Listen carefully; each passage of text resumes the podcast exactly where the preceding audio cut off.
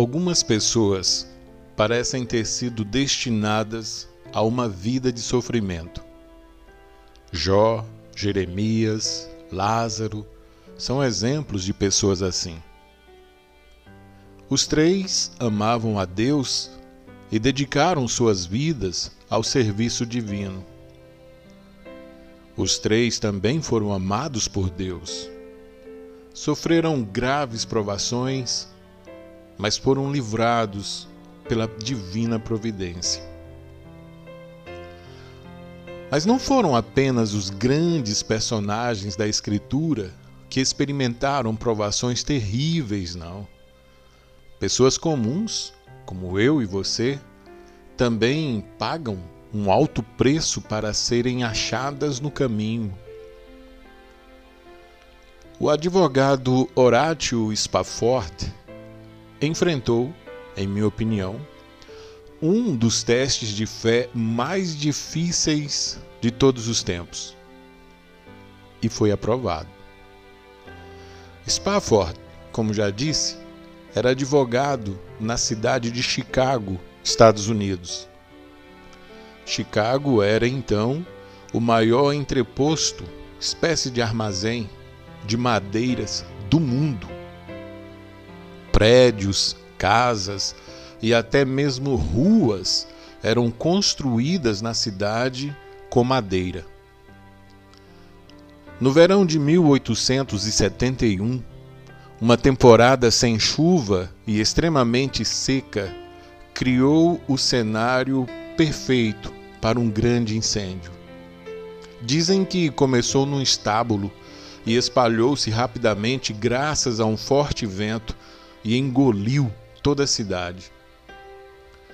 Estima-se que o incêndio causou a morte de 300 pessoas, deixando 90 mil desabrigados.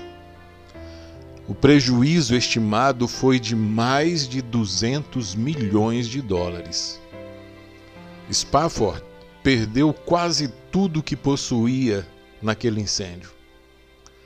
Meses depois, um filho dele morreu deixando a família arrasada emocionalmente. Horácio resolveu viajar para a Europa a fim de se distanciar de todas aquelas lembranças dolorosas. Foi assim que, em 1873, ele, sua esposa e as quatro filhas embarcaram no navio rumo à Europa, mais precisamente à Inglaterra. O plano era retornar em novembro daquele ano para os Estados Unidos, a fim de comemorarem o Natal no mês seguinte. Infelizmente, Spafford não pôde retornar em novembro, pois lá na Inglaterra ele também enfrentou alguns reveses financeiros.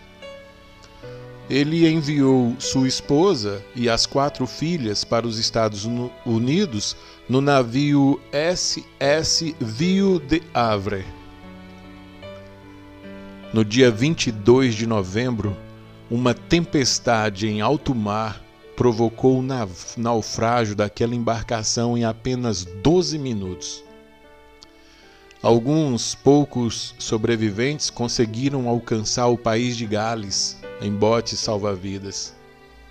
A esposa de Horácio era um desses sobreviventes.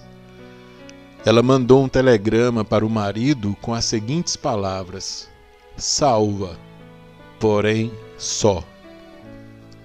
As quatro filhas morreram naquele naufrágio. De uma família de sete pessoas, restavam apenas duas, pai e mãe. Imediatamente, Spafford tomou um navio e foi ao encontro da esposa. Enquanto viajava, chegando a um determinado ponto, foi informado pelo comandante que estavam passando pelo local onde dias antes havia acontecido o trágico naufrágio. O advogado então orou e escreveu a letra do hino 108 no Inário Novo Cântico, Sou Feliz. peço permissão para recitar o primeiro verso desse hino e o refrão. Se paz a mais doce me deres gozar, se dor a mais forte sofrer, ó, oh, seja o que for, tu me fazes saber que feliz com Jesus sempre sou.